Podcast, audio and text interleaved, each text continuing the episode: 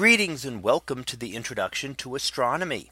One of the things that I like to do in each of my introductory astronomy classes is to begin the class with the astronomy picture of the day from the NASA website, that is a p o d dot nasa dot gov slash apod. And today's picture for November the twenty-seventh of two thousand nineteen. Well, it is titled Hoag's Object, a nearly perfect ring galaxy. So what do we see here?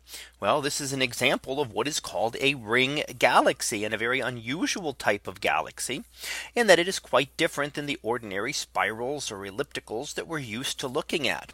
It has some distinct properties of the spiral galaxies in that it has a central region, which is more of a yellowish to red color, and outer regions that are blue.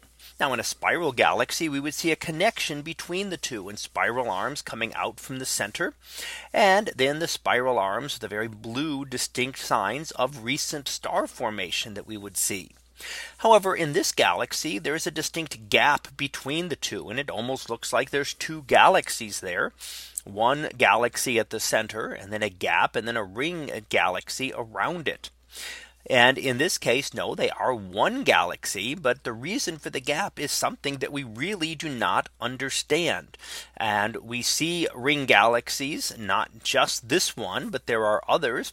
And in fact, if you wonder how rare they can be, there's a second one in the image right here.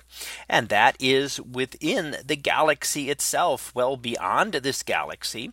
But within the gap of the galaxy, off in the distance, is another ring galaxy that is is visible. So what could cause these? Well, one thought would be that it could be through collisions, that a galaxy collision could splash, another galaxy could splash through this galaxy and give you the sort of pattern you might see here as when a rock splashes into the water.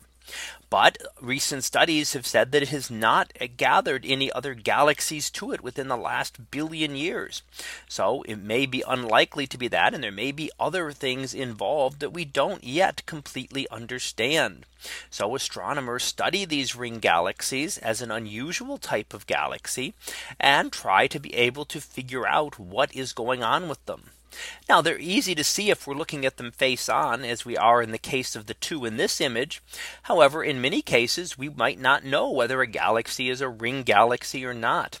They are flattened disk galaxies, and you can imagine some of the other galaxies you see off to the right in this image that could also be ring galaxies, but we would not be able to differentiate those between that and an ordinary spiral or a barred spiral galaxy, because they would look essentially the same edge on. It's only when we look them look at them face on that we see the differences in the structure. So it will be interesting to learn if this is just another type of uh, object related to the spiral galaxies, or if it is a completely new class of object with some different uh, cause that forms this type of structure. So that was our picture of the day for November the twenty-seventh of two thousand nineteen. It was titled Hoag's Object, a nearly perfect ring galaxy. We'll be back again tomorrow for the next picture. So until then, have a great day, everyone, and I will see you in class.